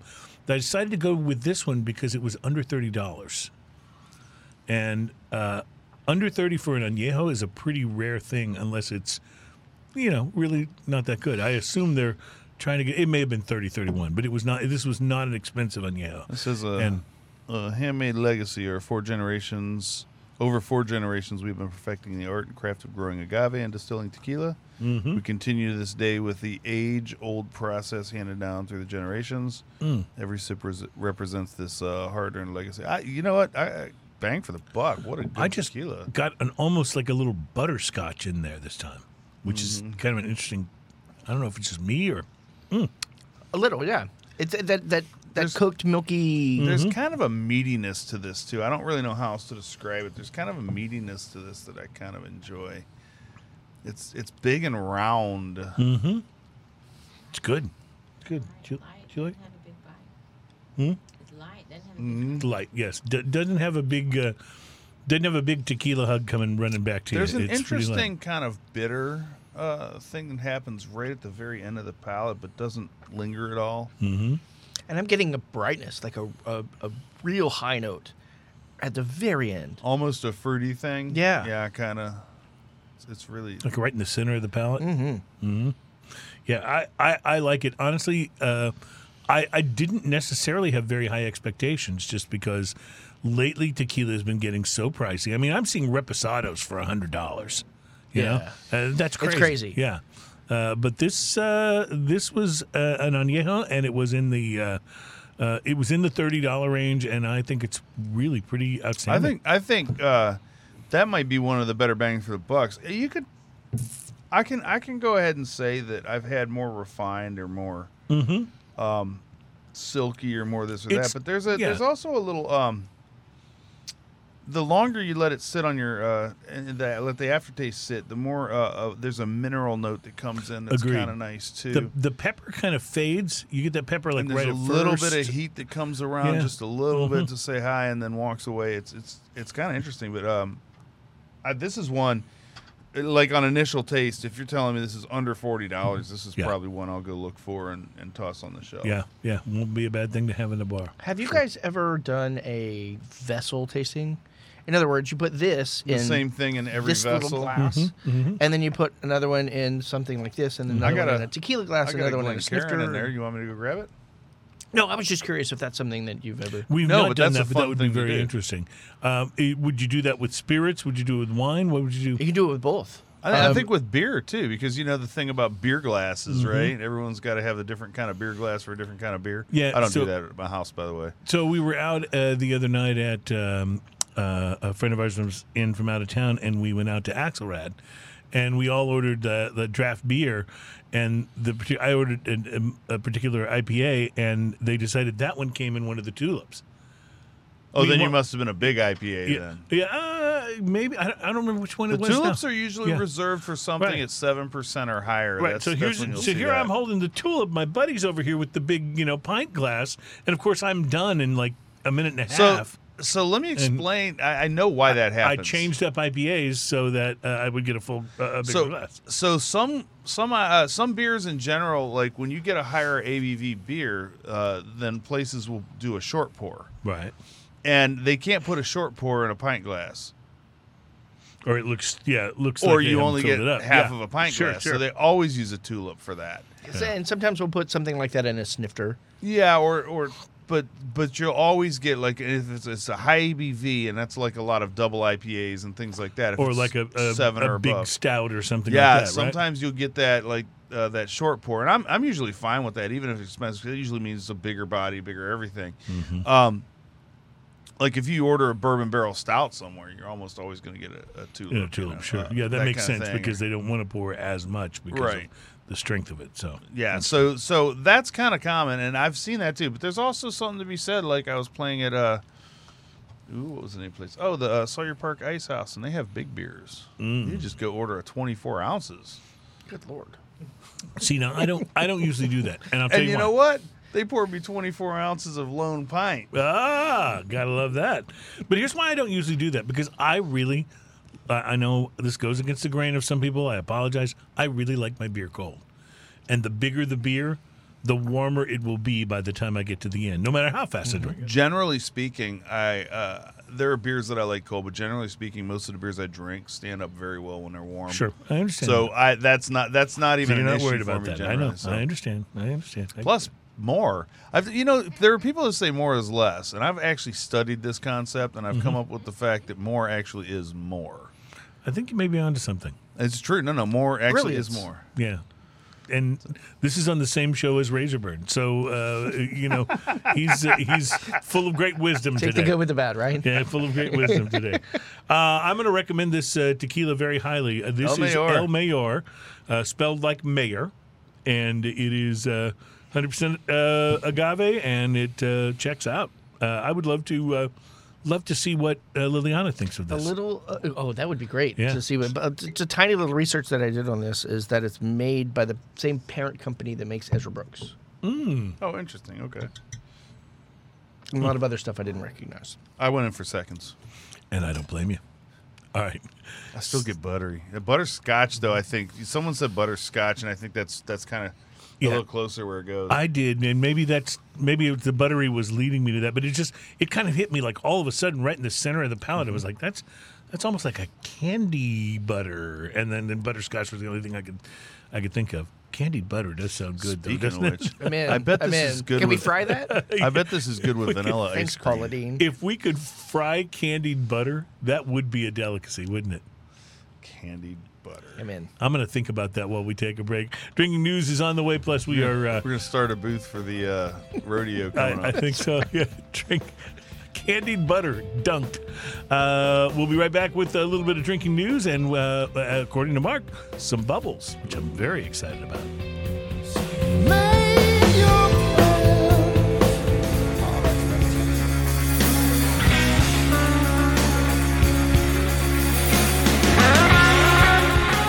Welcome back. It is Smoking and Toasting, show number 307. Halfway to 333, y'all. Yuletide Wines with Mark Burrell. Our program's all about craft beer, fine spirits, and hand rolled cigars. And of course, today, uh, a little more focus on wine as Mark is here with great stuff for the holidays. Now, I loved, absolutely loved, the first two wines. I'm particularly fond of that first one. Yeah. That first one was just, that was Ashes and Diamonds. Ashes and Diamonds Cabernet Franc. Wonderful, wonderful. They, and they, they I do like make both. they do make a, a whole slew of, of French varietal style wines in Napa County. Uh, in fact, this the southern end of Napa Valley, which I think is just really stunning what they're doing, and uh, I really love it. So Um, before we uh, jump into this, tell me about Napa and the drought and fires and stuff in California. Is is Napa in bad shape? Is everything okay? Is it So somewhere in between? Not near as bad as it was in 2017. Okay. Um, there were in 2020 there was a, a, a good number of of um, Napa producers who just didn't make red wine at all. Right. Um, but I think we're beyond. We're starting to feel that effect now. But they, I think a good number of the wineries have had a really good year. Um, Good. They they think that 22 is a is a is a is a good is a good year value wise, uh, tasting wise, and so um, I'm anxious to see how that turns out. We're starting to get some 21s, but you know a lot of times. Um, uh, for bigger red wines, they need to sit a little longer, so we won't yeah. see we won't see those for a few years. So, but I was just interested because I read some stories early on when the wildfires were happening, especially that made me think, "Wow, I wonder how much of Napa is even going to be left to grow grapes." There you know? were back in 17 there were a few wineries that didn't make it that Mm-hmm. Yeah. um, that Yeah. had some issues but fortunately in, specifically in that time a lot of the wine was already in barrel it Mm-hmm. had already been picked and so they didn't have to worry about smoke taint it was a little different in Right, 20 Right, right. so Very good. All right, so talk about what you poured for us here. This is Bubbles. this is yes this is bubbles this is italian bubbles um, it's 100% Brachetto from a region in piedmont called Brachetto d'Acqui. and, and I don't know what Brachetto is. It's a region? Brachetto is not only the region, but it's also the varietal. So Okay. This, Gotcha. Like, uh, forgive my ignorance Mm-hmm. if I sound like, you know, a, a yokel saying this, but it smells a little bit like iced tea. oh, okay. Like I get a little bit of almost. Yeah, I know, I know what you're saying. I know There's what you're uh, saying. th- there's an aged component to it. I mean, it's Right, not an almost- aged wine, but it it's has got a fermented, uh, Yes, uh-huh. uh, slight fermented uh, n- on the nose, so almost. which I think is what you're picking up on. Uh, it's, for me, I'm sort of getting a sour kind of. Yeah, there's a little it's because iced tea has a little bitterness to it, you know, and that's Mm-hmm. that's maybe what I'm picking up on. Oh my! Now you're not going to get that on the on the on No, the you palate. sure aren't. Because I Not just took all. a drink. Wow, uh, this is this is Oh. very surprising. Okay, It's not. So this is not something that that is that boisterous. um I, I, I wanted to throw a wrench at it, man. and certainly this is, This is something different. So, um, this Brachetto d'Acqui is typically known in Piedmont as a an effervescent um, style of rosé-ish, almost red wine um, that should be served ice cold, um, it, because it does have a little bit of bubbles to it, but it's also slightly sweet. It has um, so they pick the grapes um, at a at a later time, and they um, and uh, they they the, the juices concentrate in the berry.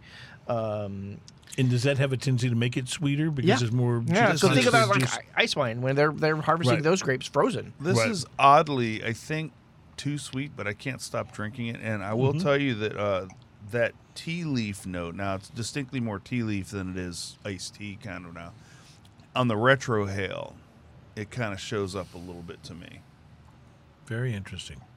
I uh, But this is something where on initial taste I'm like that's too sweet, but I keep drinking it. I can't. I- Actually, see, I know fact, what you're saying. Because I'm going to need more research. Yes, sir. There is there there's an the, the acid component in it is um it's not very acidic. The, I think the pH is is quite low, but but I think it's the really interesting that it's quite balanced. You know, yes, it's a little sweeter, um, but there's a fruit component there to it. There's an acid It component doesn't. there to it. It doesn't linger in a sickly sweet way. It actually kind of cleans up really nice. well, it does remind me a bit of an ice wine or a dessert wine of some Mm-hmm. sort because of the sweetness. Yeah. like- the bubbles I think also can cut some of the sweet too because the bubbles tend to make it spicier uh, on the tongue a little bit. Right. Right, and and Brachetto is you know it's again I told you this wasn't champagne. It's not. It's the antithesis of champagne. b- but I wanted to bring something different um, for the holidays. I think this is a really cool like aperitif, like into the night kind of. They have this. This is also really good in cocktails. We make a sangria with this. Oh, I bet that's I bet amazing. that is good. in and it's sangria. really Yep, really yep. tasty. This Uh, I can see this too. Uh, you know, after your like like your uh, mincemeat pie, that kind of thing. I Mm-hmm. bet this goes amazing with that kind of weird, savory, sweet Mm-hmm. thing. Yep. So this is, I think this would be, and, and one of the reasons I brought this is because not being a smoker, I think that this, from what I know and from what I can smell when I'm around cigar mm-hmm, smokers, mm-hmm. I would think that this might be really interesting with a cigar. I bet this would go with something in the Connecticut range, like really, really nice. The uh, Perdomo Champagne or The right, uh, Hotel yeah. Connecticut, Mhm, those uh, mhm. Aladino, uh, any of those. Because the sweetness isn't just overpoweringly sweet. short there's, story, There's a little. There's there's some earth to it. There's some body to it. There's some interesting uh, notes to this that I think is really really. So this this tastes uh, boisterous and a little frivolous, but it, you're you're right. There's an earthiness to it that makes it not taste like like it's trying to be uh, commercially acceptable. I don't know what the word is. It's it's It's down unapologetic. to earth. Yeah. Yeah, no, It's very down to earth doing Yeah. what it Without a does. doubt. To me, this is like this is almost like a wine equivalent of a barley wine. It's just a different thing, and if you like it, you like it. You know, and Um, it's sort of like hashtag sorry not sorry. You know? yeah. yes. You know, it's like I am what I am, as Papa used I to really, say. really oddly like this. Yeah, it, it really is good. Now, I will say this is the exact opposite Without of what I doubt. usually look for in uh, a sparkling wine. I usually look for very dry, uh, very not sweet. I've even uh, found my wife actually brought home uh, a couple of proseccos Mm-hmm. that were not so sweet that I Uh-huh. really, really liked. Um, but but this one is definitely more sweet. I mean, you gotta. You got to give in to that. Well, uh, and it says so. You, if Yeah. you're looking at prosecco that says brewed on it, then you know what you're getting. Right. This one does say dolce um, Right. on the label. It does say sweet. so, um, so you you know that this is going to be a little sweeter than than um, than you might expect. But it's some. It's absolutely completely different than anything I've brought. here different than anything I've ever had. And I think nice. it's and I think it's festive for the holidays. It It's is. really- But see, is this very is festive. this is why like I love to try new things. When you're like, okay, I've got something that might be that interesting. This is something I never like on paper. I never would have picked out. I never would have looked at that and gone, okay, I'm going to try that over a bunch of other things. But this now that I have tried this is But and, really and not only that, but this is this is just begging to be mixed with stuff. I think Right, this I could see it in cocktails gin and a sure. little mint would be really delicious in this. Yeah, that'd be Um, very interesting. like I said, we we make a, a, a sangria with this with f- instead of fruit or fruit juice, we use fruit flavored. Um, like limoncello, we use orange cello, we use Ah, a little yeah, bit of grapefruit uh, in there. Yeah. spirit. Yeah. So I, this is that that it's it's a really fun thing. It gives it body, it gives it texture, it gives it a little. Some, It, does, it has it has an interesting mouthfeel too because like it tastes bigger and sweeter than it feels in the mouth, but the bubbles also add a little bit to that too. I Mm-hmm. think. So And you're right; they're tiny, tiny. The the the Italians are calling this effervescent. they're not calling it sparkling at all. Mm-hmm. And that those bubbles are so tiny, and it's it's very tiny, but it's just enough to make it Yeah. fun. Fun times. Really cool. Fun times. And I think it uh, lines us up perfectly for the next segment on the program. It's a little thing we've all come to know and kind of sort of love called Drinking News. Drinking news, drinking news. Now it's time for drinking news. Drinking news, drinking news. Now it's time for drinking news. A Florida man with one arm said he had a gator for a pet. When asked about his absent arm, he said, uh, A gator carried it into the swamp. Drinking news. drinking news. Now it's time for drinking Okay, news. this has been this has been the theme of today's show. Just nothing, nothing lining up quite right. I should have played. No, I just I have just to want to take know. my gator to the vet. Yeah, That sounded much like you. Yeah, yeah, much, much. But if you remember, there was a specific reason for that because we had a story where Right, we had where that one story. The gator carried it into the swamp, so that was the reason we had that. I just did not have it marked Do clearly. we, do we need to redo it? It's, uh, A Florida man with one arm said he had a gator for a pet. When asked about his absent arm, he said, uh, I had to take my gator to the vet. drinking news, drinking news. Now it's time for drinking news. Cheers, y'all. That had to be rowdy. Huh? By the way, we are working on. Just so you know, we've been we've been working on this. In fact, I think Mark did one of these for us when he was here last time. We're working on getting those on video, and uh, Adam in the cloud, who does all the post production on the show, Adam's gonna will add 'em into the insert show? Them. Yes, he will insert them in the appropriate place. Adam But will We just add haven't 'em. sent him quite a quite enough of them yet. All right, so I got one chuckle. I'm happy. Wow. Well, here in, here in uh, uh, let me just remind you at this point, just in case, and cheap laughs are all we're going to get today. Trust me. Uh, just in case you are uh, new to Drinking News, I will remind you that our uh, news stories on Drinking News are uh, they are true. They actually happen somewhere, uh, as to the best of our knowledge. Anyway, they're not from the Onion. In other words, they're not they're not made up on purpose. Uh, they are news that we've collected from somewhere that seems to be a semi reputable source and. Uh, they are sometimes, but not always, about drinking, but they're always probably best listened to and enjoyed when you've been drinking. And so here we go. Drinking news number 307, ladies and gentlemen. I was just doing this whole glass shuffle. I where, was like, which you. one has the wine in it. But yeah, I was going to say I'm able to tell which one has the wine, so uh, it didn't It's, work. it's a pretty easy trick. Am I the only one that brings glasses? Yes. Okay. Occasionally, Uh, we some- have some someone that spirits brings will glasses, uh, uh, like Glencairns. yeah, okay. yeah. So, all right, well, here in Houston, Texas, Oh, this is gonna be good. we used to have this guy on the local news who was somewhat of a wacky local celebrity. Marvin Zindler. He talked really ah, loud. Eyewitness News. Is He, that he about? wore these weird blue tinted glasses, Slime and ice machine. and his whole gig was going around town to various restaurants and grading them on their cleanliness and safety in the kitchen. He was particularly fond of checking out their ice dispensers. And when he found issues, which he often did, he would yell out. Slime in the ice machine. And in fact, he even had a little song that would play, if I remember correctly. oh, I didn't know that. slime in the ice machine jingle and the, the, the dancing ice cubes. I, I do remember seeing it somewhere. Marvin Zindler. you can look him up on- Eyewitness News. You can look him up on uh, on uh, YouTube. His name was Marvin Zindler, and the local news, quite frankly, has not been the same since he passed away. They haven't been the same, or they haven't recovered from him. Either is I don't know which one is particularly correct. Marvin Zindler, however, would be horrified by today's story on Drinking News. Today's story also poses the question: If you're from would it, would it- Chicago, would it give him razor burn? it might. It might. Okay, so the, today's story also poses the question: If you're from Chicago, but you find yourself in Florida, and you wind up getting arrested there, does that make you a Florida man? I think outside of Florida, it makes you a Florida man, but in Chicago or in Florida, makes you a Chicago man. Well, in today's story, we're just going to say a Florida man who was actually from Chicago uh, was arrested at a beachside bar in St. Petersburg. He was on vacation and therefore was off duty.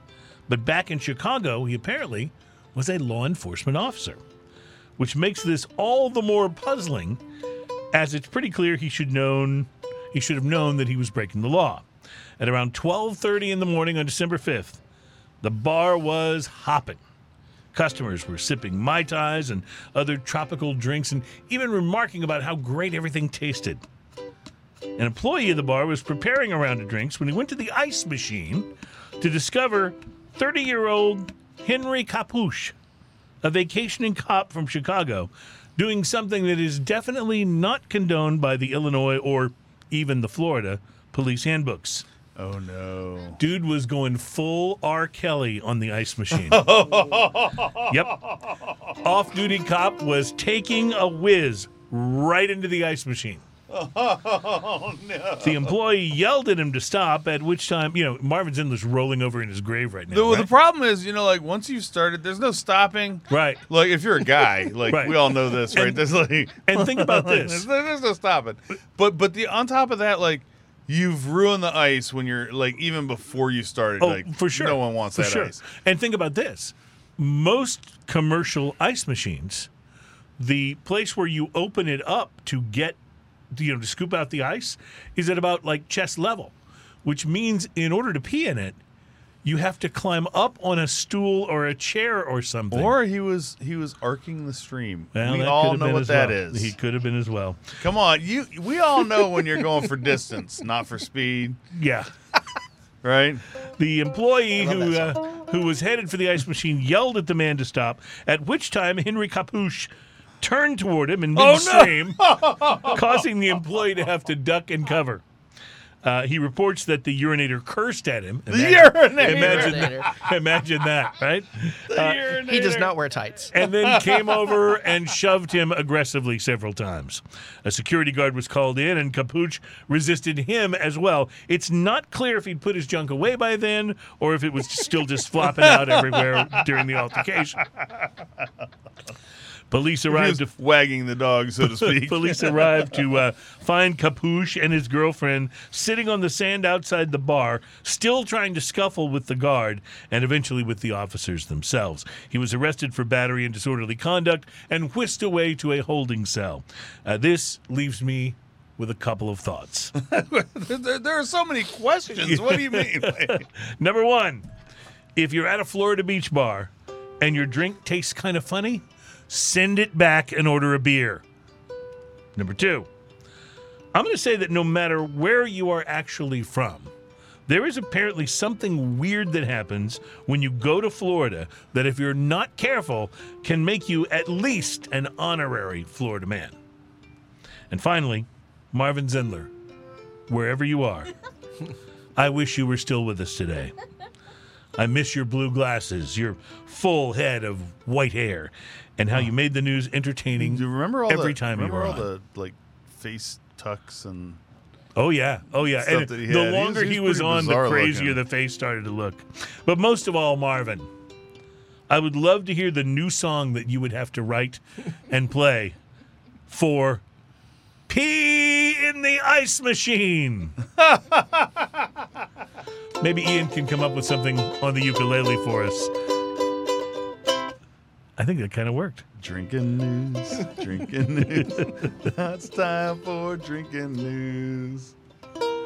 Cheers, y'all.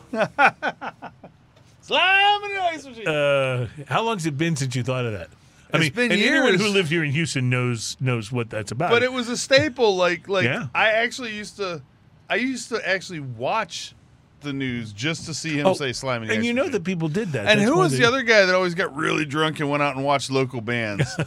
Because we met him a few times. He was funny. I, I know who you're talking about, but I don't remember. Dude, that guy, Oh, that man. guy was a that guy was um, an interesting cat because he had these huge bags under his eyes at all times. Even when he was on the news, like, how, how did you get that job, bro? love it. I, I mean, he was living his job. living the dream. He was That's doing what he was doing. Wow. All right, I'm going to have a little more of this as we uh, as we move forward here on the show. Uh, Mark, um, you mentioned that you guys obviously are, are booked for this year, but um, thinking you know in advance for next year for other things that are special. You guys have more than one party room that you can. Uh, There's that several. You can book? So Yeah. I can accommodate a group of eight or ten. I can c- accommodate a group of eighty. So Nice. there's there's several different rooms that we can that we can work with. Nice. And uh, do you do? Is it regular menu when you do that, or is it a, a special So if you off menu? yeah, if you have um, more than a, a handful of people, Mm-hmm. um, we're going to require that you have a, um, a a set menu. But Right. we have there on on the website there are three sample set menus. All right, so and you can different go and prices. look and see what- you yeah, can right. take a Can look you, at what that might can be. you imagine them limiting your choices to only being this amazing thing or that amazing thing or the other amazing thing? Right, I know. Uh, the the food is we're, just so. we're going to make sure you have an amazing time. I mean, The food is really just so incredible. I mean, it's not like going. It's not like going to your your buddy's wedding where you get the dry steak or the dry chicken. right, exactly. oh man, uh, but I lo- my favorite thing on your menu is the the mixed grill. The uh, Oh, yeah. that's the where you get to sample all these different So different I kinds I of broke game. That's out a of favorite. ordering that the last time I was there. I broke out of ordering that and ordered something else. Uh, and and I I feel like I've done the mixed grill so many times that I Mm-hmm. have to actually now expand and go around the menu a little bit. That makes understand, grill I is amazing. But though. yeah, it is because you get to taste the elk and you get to taste Yeah. the There's the, uh, usually the wild- venison yeah. or uh, or duck. Yeah, because it changes, uh, right? Wild boar. Yeah. There's all kinds of stuff. I actually there. felt a little like Ted Nugent while I was eating it. You know, almost as if I'd gone out with an arrow and shot it myself. Little, little Wang Dang sweet. Um, sweet elk. um, yeah. Okay. Oh, This show's gosh. getting weird. We haven't even talked about Nick Cage. I know, but we can do that when we come back. We'll do it in the final segment. So, uh, we did go way off the rails on Nick Cage last show. It was good. Uh, it was good. All right, we will take a break and be back for our final goodbyes. Mark Burrell in the studio, great wines in the studio. This is Smoking and Toasting. We'll be right back.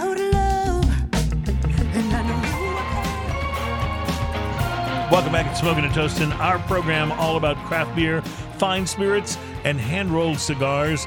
My name is Cruz. My uh, my co-host is uh, Ian Barry. Uh, behind the wheels of steel, John Lee and uh, Adam in the cloud, our producer, taking care of everything in post production. Our Adam? guest is yeah, Adam. We miss you. Adam's going to be here actually uh, uh, next week, I think. So uh, I don't know if he'll be here on the show, but he'll be in town. So we got to arrange for. Uh, a little drinking somewhere. That'll be fun. Uh, anyway, our uh, special guest is uh, our wine expert for Smoking and Toasting, Mr. Mark Burrell, who's guy's brought in some fabulous stuff, and we appreciate it. Next week's show, Ian, uh, will be our last one. We're, we're not going to do a show the day, uh, the week after Christmas. We'll take that week off, uh, but we will do one uh, for next week. And I'm I'm just thinking that will be our Christmas show. So I was thinking maybe both of us just bring in stuff we like and drink it. Like, I'm down with that. we also less- have we also have some formal. video that we need to put out from uh, Oh, you're right. You're right. from um, uh, from your Lone uh, from your Lone Pine. So we'll put that in next week's show, That's gotta be out and there. and maybe we'll talk about it off air. But that's uh, really fun, by the way. But I think that what we what we might do is just you bring in stuff you like, I'll bring in stuff I like, and we'll tradesy. You know, we'll go here, try this. I'm down with that. That sound fun? Yeah, Okay, let's do it. I'll bring a bunch of IPA it's stuff. a trade show. you bring a bunch of brand of uh, barley wines. Great, I'll be there. Mark, you're welcome to come. uh, it's, but it's just our Christmas show, so we'll give gifts of of. You know what time we'll be here. really So if you feel like just yeah, right. if you feel Perhaps like I just won't show up early. go, what the heck's going on? And and if you show up, we could be like the three wise men. Otherwise, we'll just be the two dudes. It's our Christmas show. You don't have to wear pants or nothing. Right, exactly. Eat all. I don't know what so that means. so uh, anyway, we'll we'll look forward to that. And yes, you're absolutely welcome to come. We'll uh, we'll share our we'll share our frankincense and myrrh with you, or or, or A lack of sense of maybe mirth. just maybe just some beers and, and spirits. Two So- of the hundred things that I love. Okay, fair enough. Um, listen, thank you so much. These were uh, delicious. They were fascinating, and uh, these are all on the menu at the Rainbow Lodge. Can we get a good picture of this table, like the wine glass wreckage The- that we made of it? I love this. This is they're all this is the the place, sign yeah. of something we succeeded at. Yeah, John, maybe you can pick one of those up. And, yeah. That's what it looks like right there. That's good. That's very good. There it goes. Love it, love it, love it. I'm still swirling this one, which means I'm going to drink more. Um, need to fill no, mine. seriously, really delicious stuff. Great fun, and uh, thank you so much. Always, uh, always interesting and, and fun. I always get a new favorite every time you're uh, every time you're on the show, which is awesome. And all, Happy by the way, it. on the menu at the uh, at the Rainbow Lodge. And from what I understand, you could also get any of these to go from That's Rainbow right. Lodge because they might be a little hard to find in uh, at retail. Yeah, a lot of the, a lot of the stuff that we have on the list is is not of just not available um, at retail. Now you might find something at like the wine merchant or Mm-hmm. one of the smaller boutique shops, but um, for the most part, a good number of the wines we have just aren't available. And then I do that for a couple of reasons. First of all, I can't compete with HEB or Spec's. I, I, I'm not buying truckloads of Right. of wine. Number two, I'd really like for you to come and see me. I'd really love for Yeah. you to come and hang out and uh, and and try something, Something fun. different. Yeah. I think we'll do So. I love that the fact that like your curated wine cellar is your your palate telling you this is what's good. Yeah. And this is this is what I like, and it doesn't have to be a brand name. It doesn't have to be Franzia. Oh, sorry. No, Well, I I'm was I'm just, about to say about that, there's a lot of brand names that we do carry for that reason. Yeah. we happen But not that to, one. We happen not to carry friends. You don't have. Do you have a, a nice like vintage of Little Red Truck? No, I'm just uh, that's yeah, no, that's ridiculous. But uh, no, I mean I think that's really cool though because everything you try when you go there is going to be something unique and something you have handpicked, and I think that's amazing. And I just want to say, you know, if, I, you, you can't totally diss Little Red Truck because when you're at Walgreens at 1.30 in the morning. you know what I'm saying? It, it, You're buying a pushes bag the of, button. You're buying a bag of cashews. Pushes a button. You know, That's all I'm trying to say. Uh, well, Mark, we so appreciate you, uh, Thank you. expanding our minds and our palates here on uh, on wine, and it's always so much fun uh, when you're here. And uh, of course, you're welcome to come back and hang out in next week's uh, Christmas show if you want to. I, I totally seriously mean it. So Thank you. Uh, so, uh, Ian, uh, start thinking what you want to bring in. What do you want to What do you want to try to impress me with? And I'll think of what I want to try and impress you with. How about that? All right. All right, sounds like a lot of fun. I mean, I got some black cherry uh, mead, and I've got That's exactly what I was hoping for. I've got this special bottle of, uh, Of- barrel of- aged of barrel aged rum. Malort. Oh, Malort. Okay, good. We'll be looking forward to that. Uh, folks, thanks for hanging with us all year. It has been uh, super fun. Uh, next week's show, number 308, will be our uh, final one for uh, 2022, and then we'll bask in the warmth and excitement of a new year. So, uh, thank you, Mark, again. Cheers. Thank and, you. Uh, cheers, y'all. Cheers, y'all.